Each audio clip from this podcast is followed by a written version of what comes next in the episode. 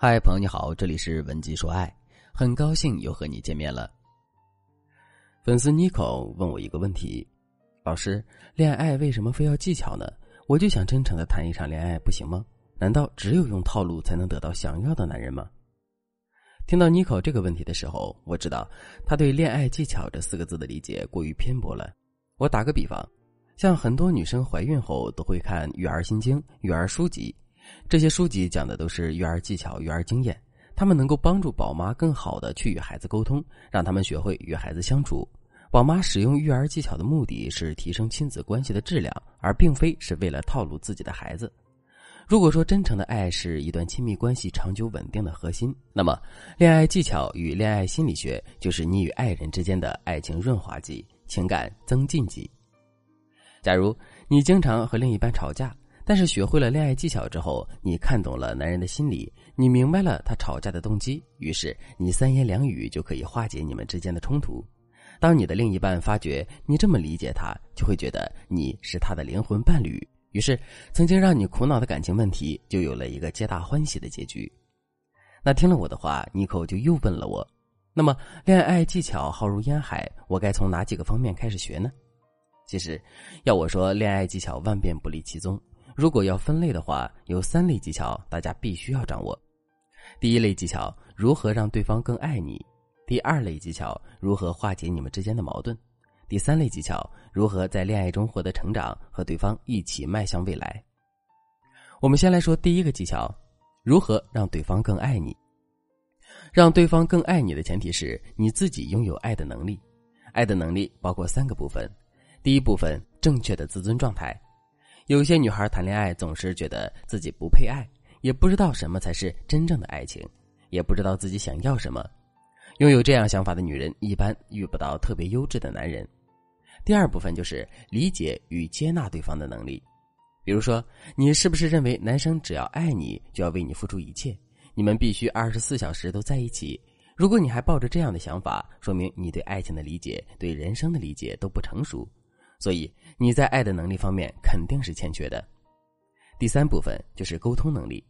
很多女生跟男生经常说：“我们谈谈吧，我要跟你谈点事儿。”男生的态度总是不好，总说：“你怎么又找事儿？你有完没完？”于是，本来一点鸡毛蒜皮的小事儿就变成了情绪对抗。这时候，女生都会觉得自己遇人不淑，对方是渣男。可其实，有时候事情没有那么复杂。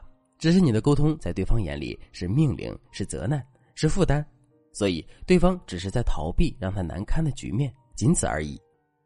大家可以仔细想一想，如果你想拥有完美的爱情，那么你的爱之能力是高是低呢？如果你发现自己的爱的能力是欠缺的，你可以添加微信文姬零三三，文姬的全拼零三三，我们有专业的导师针对你的个人状态，针对你与伴侣之间的状态，为你制定专属的爱情策略。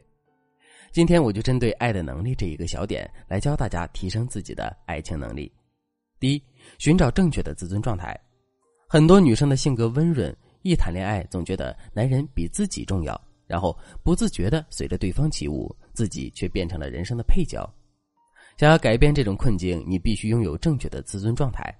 最简单的方式就是把自己的注意力分成块状。和男生相处的时候，你可以尽情尽力的享受爱情。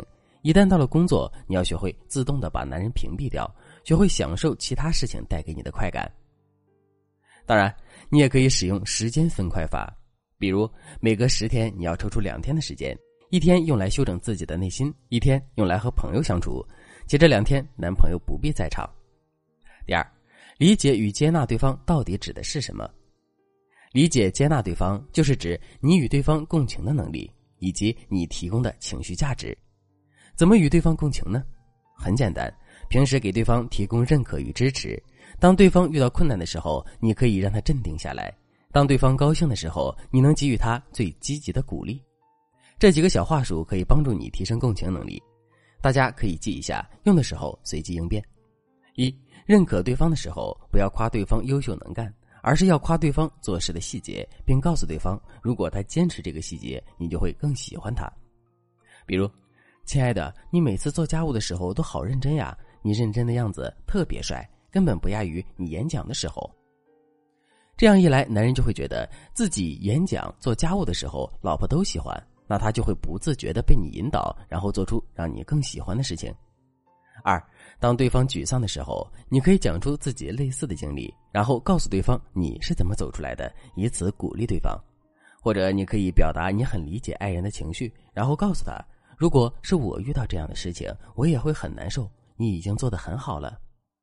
第三，我们说的沟通能力到底是什么？不管是提升自尊状态，还是理解接纳，其中肯定都包含着一部分沟通技巧。但沟通能力的整体提升却有着自己的系统。沟通的核心逻辑不是聊天，也不是说自己的心里话，而是要学会换位思考，能够体验理解伴侣的内心世界。在这个基础上，你才能够游刃有余的使用恋爱技巧。我举个例子，之前有一对来找我做咨询的夫妻，他们每周会花一个小时的时间去和对方沟通，但是丈夫最后还是出轨了。妻子来找我的时候就说：“我自认为我们夫妻之间的沟通已经做得很好了，但是为什么还是会出问题呢？”后来，我和她老公聊了一下，她老公说：“因为每次我们沟通的时候，只要我说了问题，我的妻子就会为自己的行为辩解，然后告诉我他是因为爱我才会这样做。如果我不表示赞同，他就会说我没理解他的意思。那我们这个沟通会议就会延长两到三个小时，并且最后一定是以我道歉结束。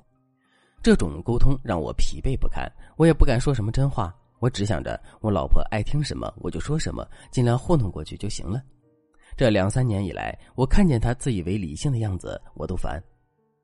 妻子听了老公对她的评论之后，大吃一惊：怎么会出现这样的状况呢？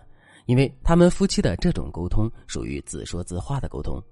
解释通俗点就是：我站在我的立场上解释我的行为，如果你反对我的说法，那你就是挑刺儿，或者是不理解我的苦心。这不叫沟通，这叫辩论。沟通是为了让你们之间交换情绪、交换想法，而不是为了互相说服。大家要记住，沟通时只维护自己的立场，不考虑伴侣想法的人，无论多巧言善辩，他都是属于不擅长沟通的人。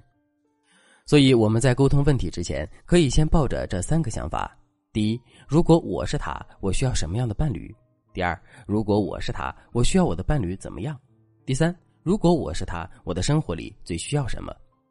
你能够在沟通之前先想一想这三点，那么你说出的话自然而然是关心对方的、尊重对方的、理解对方的。这时候你再加一点小话术进去，你们的沟通才能最有效。今天我讲了恋爱能力三部分当中第一部分里的一些内容。如果大家觉得对你有启发，想让我把这个系列讲下去的话，可以多给我一些反馈。你也可以添加微信文姬零三三，文姬的全拼零三三。我们有专业的导师会倾听你的恋爱苦恼、婚姻困惑，我也会手把手的教你如何与对方相处，如何看透对方的心，如何让对方更爱你。好了，今天的内容就到这里了，感谢您的收听。可以同时关注主播，内容更新将第一时间通知您。你也可以在评论区与我留言互动，每一条评论、每一次点赞、每一次分享，都是对我最大的支持。